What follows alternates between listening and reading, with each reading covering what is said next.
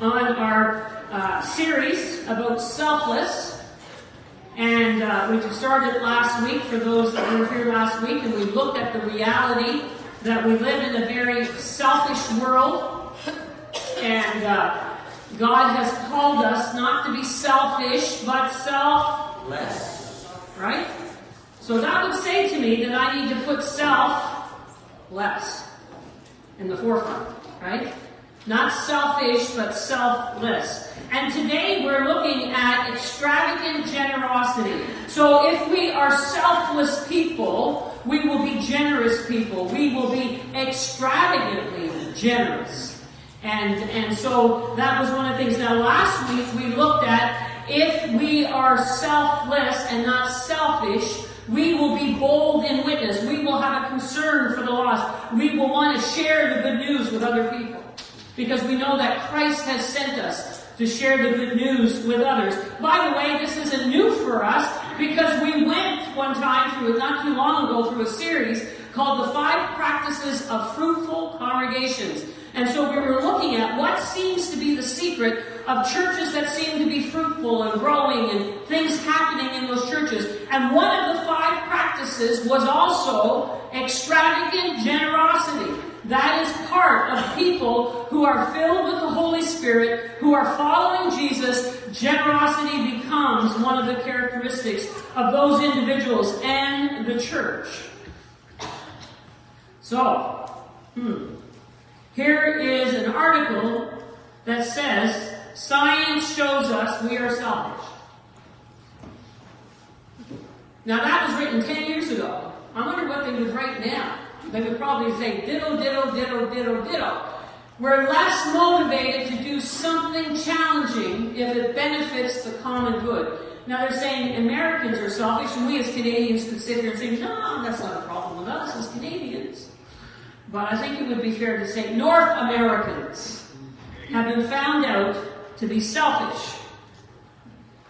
But Christ has called us to live a selfless life. You're all looking so serious today. Now, according to this article, the bad news is for men. Men are generally more selfish than women. Sorry, guys, they scientifically have proven it. There's a study that shows that the male neural reward system is more stimulated by self-centeredness.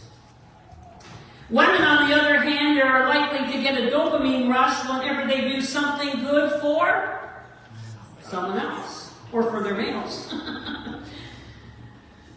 and so this is why, you know, why is this? Well, people argue it's because men were wired to survive. Right? Think about that old idea. I'm going to leave my cave, I'm going to go out and kill someone, and I'm going to drag it home for supper. There's that concept that men have been wired uh, to, to, to go and do that which is needed to protect and provide. Now, I would say that I have seen like John and Stasi Eldredge uh, uh, have taught a lot of that, that this is how God has made men and women different. Men get their self-worth. They're wired to be the protector of their homes and the provider for their homes. And women, on the other hand, are what? They tend to be nurturers. Tend. Notice I said tend. They get excited about helping other people. Helping other people to survive. That's why usually if somebody said, why is it women have to go together to the washroom? Men can't seem to comprehend that. Well, you're not even getting the jokes today. What's going on here? So typically women are more generous. That's what this has told us. And someone said, like the uh, Eldredges have said, that if you want to see men show, they want to see God, they show the warrior side of God, the protector, that provider. And women show the creative, nurturing side. And, you know, that's another whole different message. And, but, but that's why you'll watch women walk through a mall. What do the men do when they're in the mall? I need a new white shirt. First white shirt I see, buying it out as quick as I'm in there. What are the women? Oh, look at all the pretty stuff. And they have the stuff and every pretty thing. And the men are like, oh, this is driving me crazy.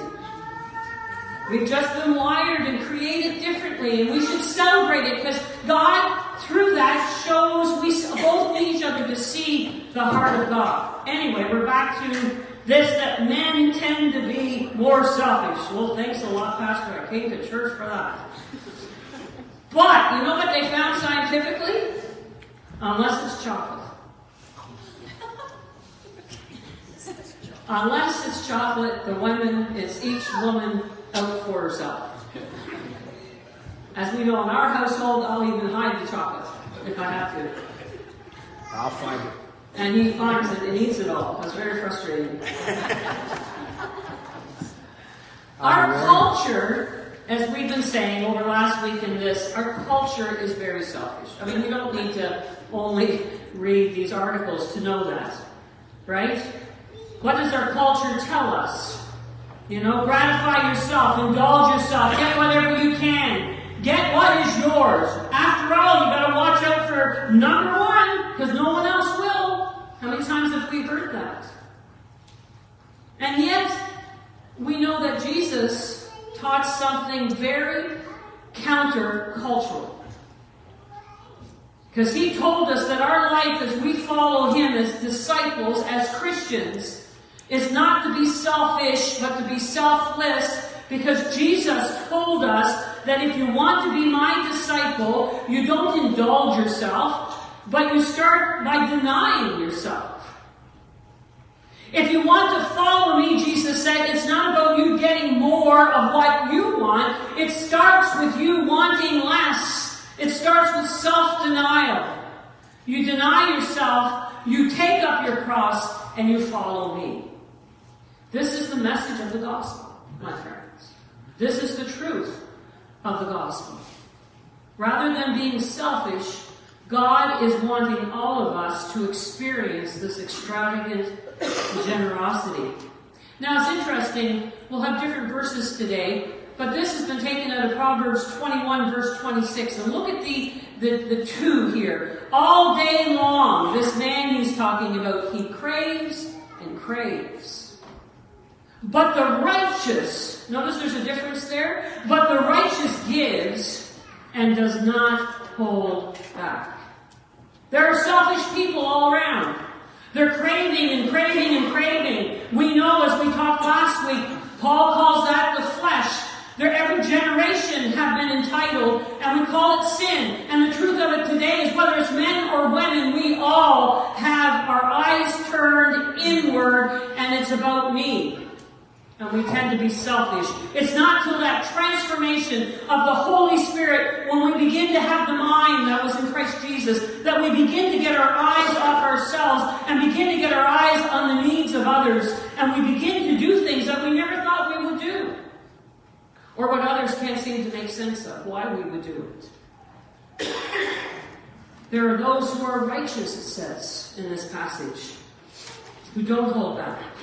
We know that we have heard it said, also, it is more blessed to give than to receive. Well, how does that make sense to our world? And so today we're going to look at three mindsets when it comes to generosity. First of all, there is the bag mindset. This bag mindset says that there is never enough. Now I know we're in an inflation. I know we're facing financial struggle and difficulty. But this is a mindset that whether we're inflation or not, this is a mindset that has been over every generation and, and it's not just about inflation in a difficult time financially. It is a mindset that goes around saying no matter what I have, it's never enough. Never enough.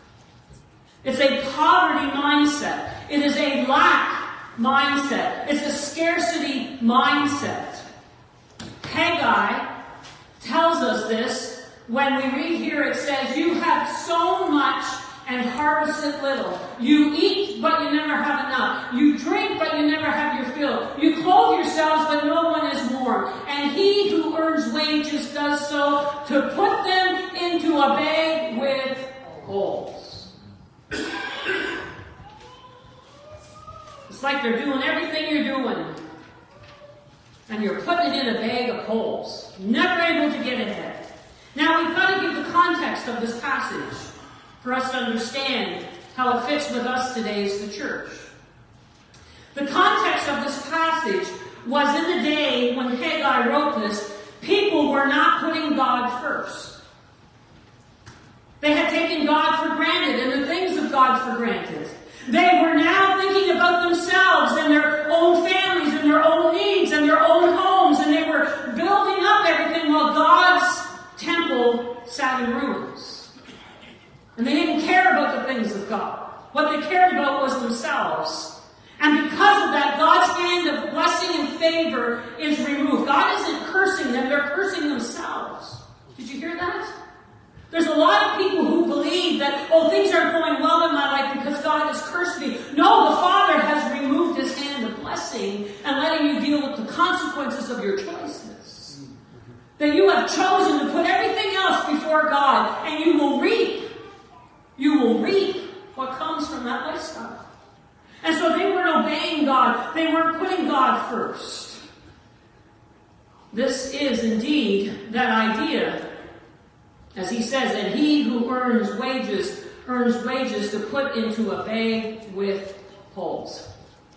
You know, some of us know some people that we would say, well, money does what? Burns a hole in his pocket. Or it's like I've got holes with pockets. There's another way of us saying that. See, this is that bag mindset. Never enough. And so we give God what? What's left over if there's anything left over. We give God what's left over in our busy, already overly busy week. And when our lives are so busy, the first thing that goes off the list, and I'm speaking as a pastor, and I've seen it in over 30 something years of ministry, the first thing that goes off the list when we're busy are the things of God. Because somehow that's what's causing the issue of busyness. No, my friends, it's sometimes a life that's too full with too many things that we want. And so we begin to want all these things, and the things of God is put on the side. I always said it's not the main meal, it's like a side dish pushed on the back of the stove, forgotten about. And so it's so important for us to realize that whenever we are giving God leftovers, He is not satisfied, my friends, with leftovers. What you got left over in your week, what you got left over in your wallet, what you've got left over in your time, your energies what you've got left over in your day. God is not, someone said, God is not interested in your half-hearted commitment, partial obedience, and the leftovers of your time and money. You know, there's this attitude that I've seen in Christendom for, for quite some time. Well, that's good enough. That's good enough for the church. That's good enough for the plate. That's good enough. I, I did my little bit of ministry. That's good enough. Leftovers.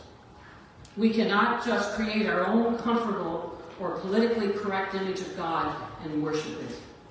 My friends, that's idolatry. And because of the idolatry that was going on in Haggai's day, they were in want. They were craving. They couldn't make ends meet. We say things like, I'd love to give more, Pastor. I'd really love to be more generous. I'd love to be more involved, uh, uh, um, you know, but there's just not enough in my bag. I'd love to make a difference. I wish I didn't always have to worry about money. I didn't have, I wish I didn't have to work so much. But it's just not enough, Pastor. You know, my life's too busy. I, I, I just, I want to say something. This is, I didn't have this in my message, but I need to say it. As if nobody else's life in the church is busy. That somehow you're busier than everyone else. You know, when you hear that excuse, oh, I'm just so busy. I just got so much to do. I'd like to do more, but someday, well, my friend, someday never comes when you have a bag mindset. It doesn't work. We hear these words, don't have enough, money doesn't grow on trees, you know, she gets all the breaks. I work just as hard. Rich, oh, the rich get richer, Pastor. My chocolate, my seat, my time, my money, this is my bag. And you know what? You'll have a bag with holes in it. And they will bring discontentment. You will continue to crave and crave and crave. And Judas was an example. This is one of Jesus' twelve. This is one closest with Jesus. Three years he walked with Jesus and he had a bag mindset. And John tells us he was a thief as keeper of the money bag, he used to help himself to what was put into it. See that bag mindset? Never enough. And so there he is, in this woman comes and pours out lavishly this whole year wage of perfume upon Jesus, and the aroma fills the room with this glorious worship. As she's preparing Jesus, she seems to get it. She seems to understand Jesus is on his way to the cross, and she pours this out while she can, this ex- expensive demonstration of her love to Jesus. And what does Jesus, Judas, Judas say? Judas says, Oh, look what she did. That could have been sold and, and, and given to the poor. You see what he sees? Because the truth, as John tells us, he didn't want to give it to the poor. He wanted it to go in his bag. That was his aim. It was about Judas getting more. Is it any surprise when you see this that Judas now is the very one who betrays our Lord for what? 30 pieces of silver. God had put more in the bag, and it was to his own destruction. Then there's the basket mindset. Now you know why I brought my basket. There's the basket mindset. Look what Deuteronomy says in 28.5. Blessed shall be your basket and your kneading bowl. Nola knows about a blessed kneading bowl. I don't know if she's doing bread as much as before. A little bit. There's others in our church that can make wonderful biscuits and bread. And so here it is the blessing, then Deuteronomy is saying that your basket, right, will be blessed. Your kneading uh, bowl will be blessed of the Lord. And so we see here this basket mindset is teaching us that actually there is enough. There is enough. That's what this is saying. There is more than enough as we're reading this in Deuteronomy. What's the difference here? In Haggai, the people chose not to obey God. The difference here is Deuteronomy is a promise of the Lord that if you are obedient to God, he is going to bless you. He's going to make sure you have more than enough. Did you hear that? Say to somebody, more than enough. More than enough. That's a promise of God. That if you are willing to be obedient to God, He is going to take care of your needs. I know what Psalm 37 5 says I was young and now I am old, yet I have never seen the righteous forsaken nor their children begging for bread. Now, is that saying that you're going to have all your big trips and all your wants and eat out all the time and all? No, no, no, no. That's not what we're talking about here.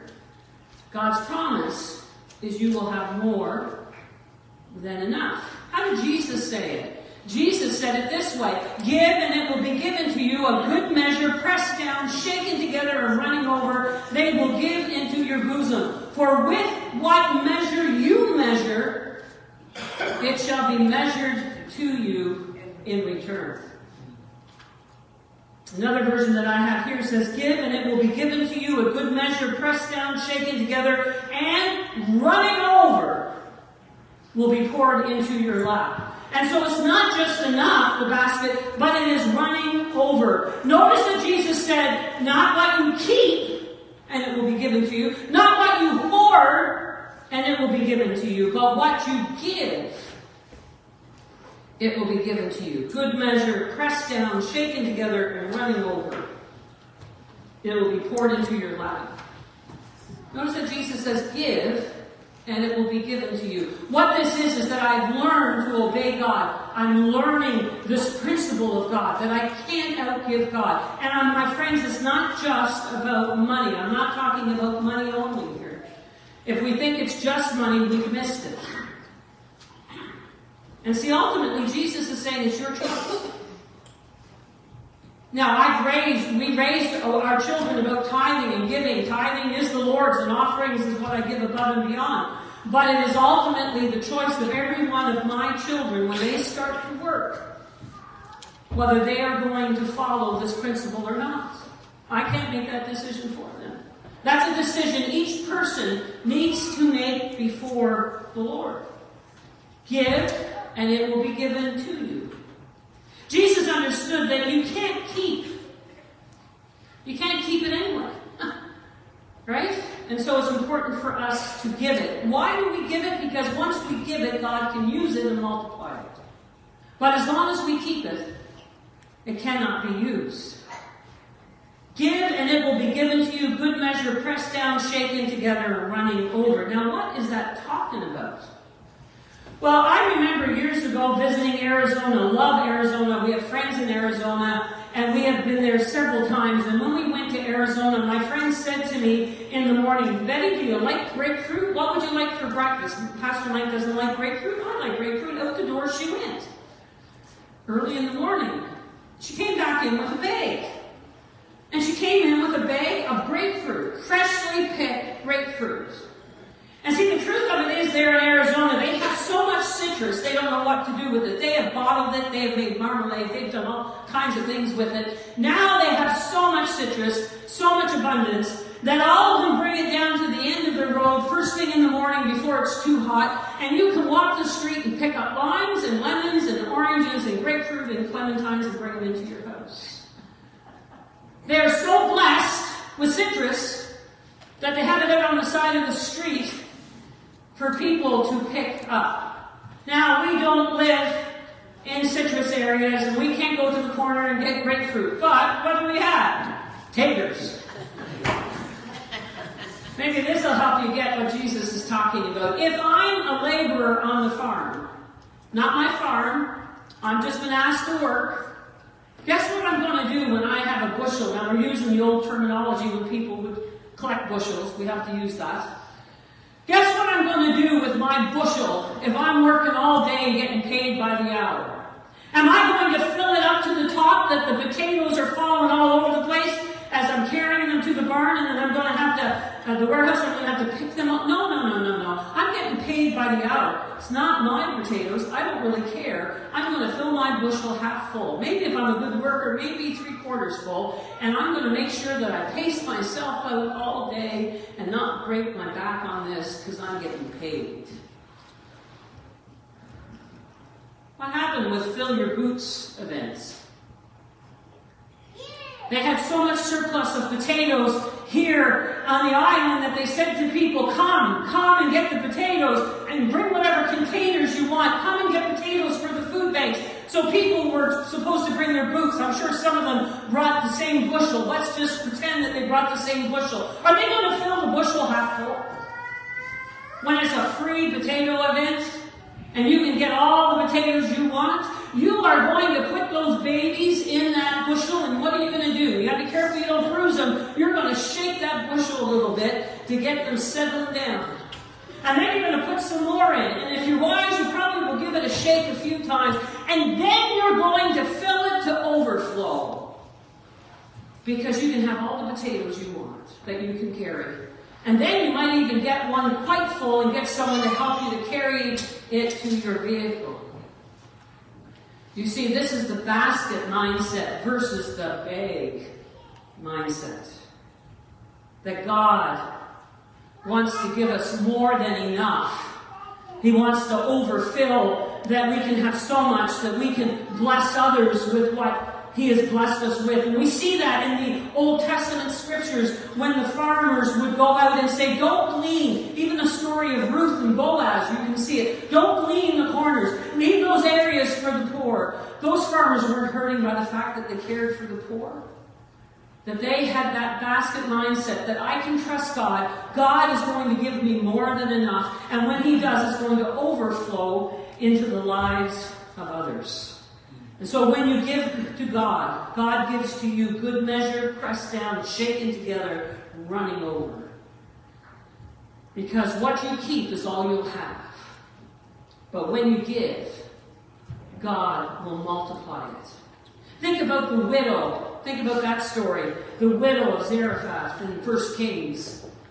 Remember, she was in a place of dire straits. There was a great famine in the land. And as this great famine was going on. She thought she had her last meal and she was getting a few sticks so that she could make a little fire and make a little bit of bread with the last of her flour and a little bit of oil she had, and then her and her son would die. But in that moment, she had an encounter with the prophet Elijah, and Elijah asked her to do something. He asked her to give, much like in Jesus, the young man that gave his lunch in order that thousands might be.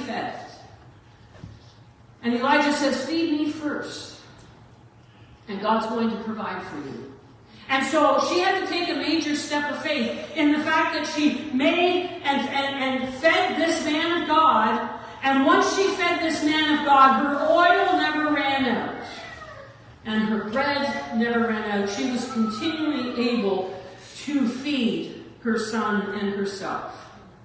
That is this basket mindset. This is what God is able to do for us if we will trust Him. Now, there's another mindset. There's the barn mindset. This is where there's way more than just enough. What does the Lord say? It's the principle of first.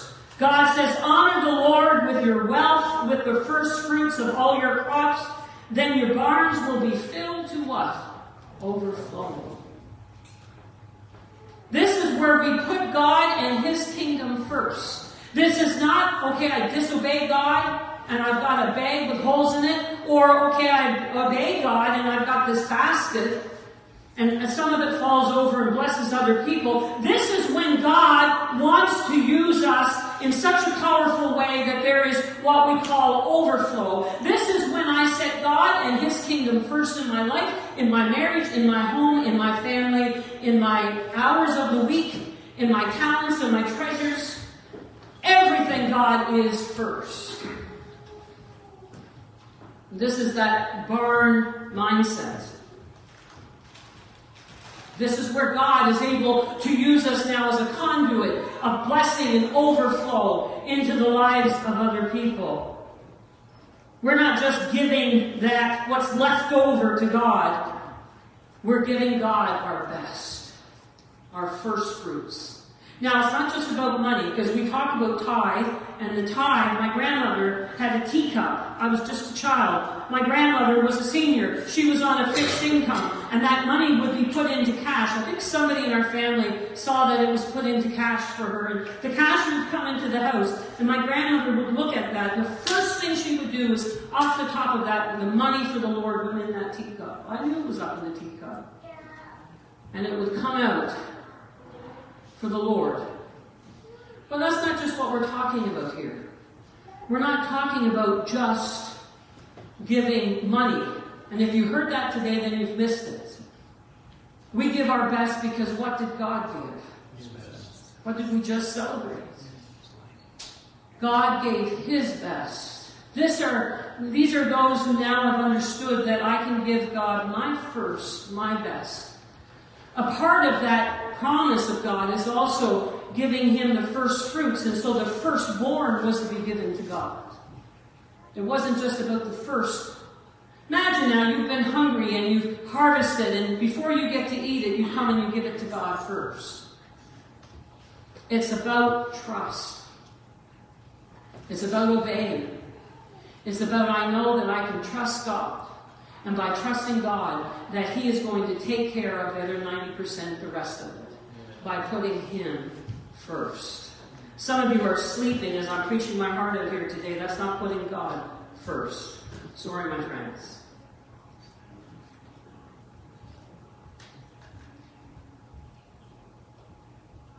Is Christ first in your life? It takes a step of faith. It's about bringing whatever's best to God. We have a choice today. As we go back to Proverbs 21 26, all day long he craves and craves and craves. But what about the righteous? The righteous gives and does not hold back. I believe God doesn't want us going around working all our lives and putting our wages in a bag with holes in it. I believe God has so much more for us than that. I believe that for many of us, we have learned the secret of the basket. And, and just know that God has provided for us more than enough. And there's also blessing that pours out that we're able to pour into the kingdom and into the lives of others. But here's the big question. Why would I settle for a basket when God wants to provide me a barn? You know, many of our churches, this is how we live. Just enough. Just enough worship, just enough of God through the week to get me by. When God is wanting to give us a barn. Now, some of you farmers are building new barns and have built new barns.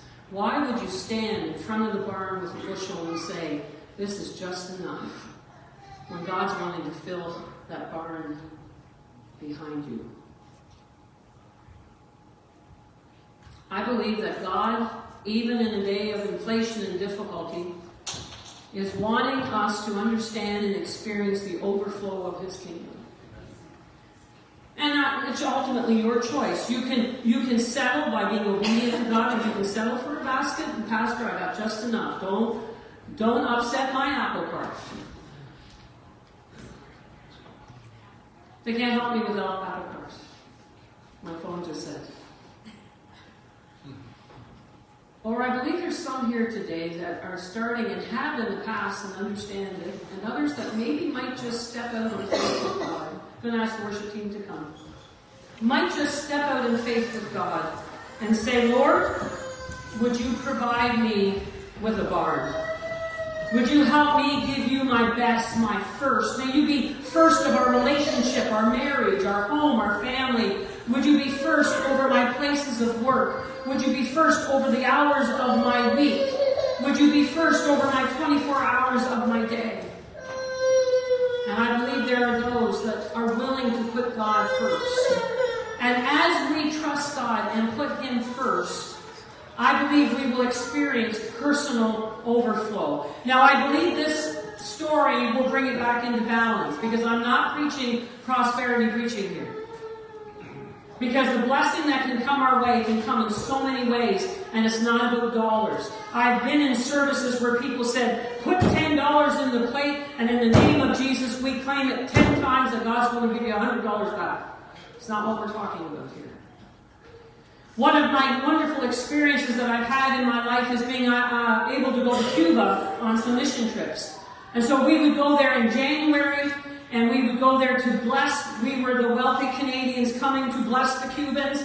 And so we would bring in hockey bags. That's what we brought down. Each one of us would bring a hockey bag of stuff to bless the pastors and to bless their families. We would send money ahead to pay for food at district assemblies. 700 delegates would show up in Havana and they had no food. They would go to district assembly for a week and have no food. Did not even know where the food was going to come from as they went to district assembly. And so we would send money ahead so the district office could purchase food for the delegates. And so this is what you're seeing in this picture is they had set up a buffet and that day in particular, as Canadians, we said instead of the delegates going through the buffet lineup and getting their food, we want to serve them. And so that's our friend Arnie, and we're all lining up to get trays. It took a little while, and it was actually several lunches that they had to serve to get all 700 delegates through. But we served them their lunch and blessed them. And so we did that. If you notice in the picture, there's rice and beans or rice and peas, you can call it. There is uh, a small piece of chicken, a little bit of tomato and cucumber, and that's basically what's on the plate. No bread, no extras. Uh, the rice and peas, there's not a whole lot of spices that they can put on it. The cucumbers and, and, and tomatoes wouldn't have salt because they wouldn't have access to salt. Uh, there, there was a very, very small piece of chicken with a little bit of maybe some kind of herb or spice on it. And so as we began to travel around Cuba, every home we went to, guess what we got to eat? Rice and peas, cucumbers and tomatoes, a piece of chicken, piece of fish. Maybe some fruit from the backyard, guava or papaya, water to drink. Oh, they would make coffee, but coffee would come out to you in a thimble because they didn't have much sugar or coffee. So when they made coffee, we all would get one little sip. That was coffee after the meal. And so as we went from home to home, we began to realize that they didn't have oil, so they would render lard so that they could cook the, the chicken or the fish. And then we found out, which was so humbling, that they had given, because we're talking about a communist country, they had given up their rations. The whole church had given up their rations of the chicken for weeks in order for us to eat the chicken on that Sunday when we visited. One time we went into a church on a Sunday night. It was a wonderful service. They had set up the whole church for our group to come in and have supper. And we looked and there were dishes and there were uh, great big dining sets and chairs and all that kind of stuff. And as we sat there, we found out after the service, after the supper, before the service started, they had taken their tables and their chairs and their dishes and their few spoons that they owned from their own homes that we could have supper and be able to use the utensils because most homes have one bowl and one spoon and one cup per family member.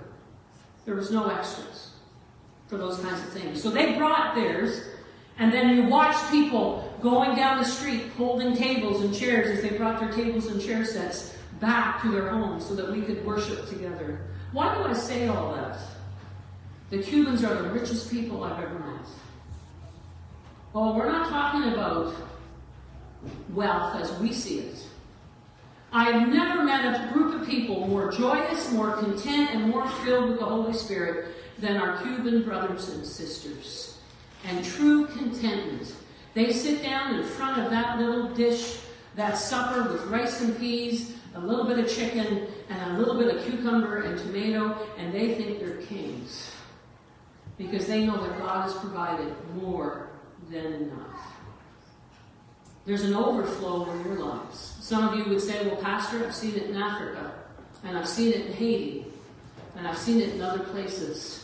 Because they have learned that they can trust God completely with everything when they give God their best. You know, their churches are overflowing. Their churches are overflowing so much that they have simple little benches, and they've got a system set up that I sit back for a few moments and you sit on the edge, and then halfway through the service they'll tap each other, and the other ones will sit on the edge while the other ones sit at the back. And you can't get in the place because people are outside every window listening to the service and outside the door trying to get in. They are experiencing God's overflow because they've given God their best. Are we willing to give God our best today? I'll leave it at that.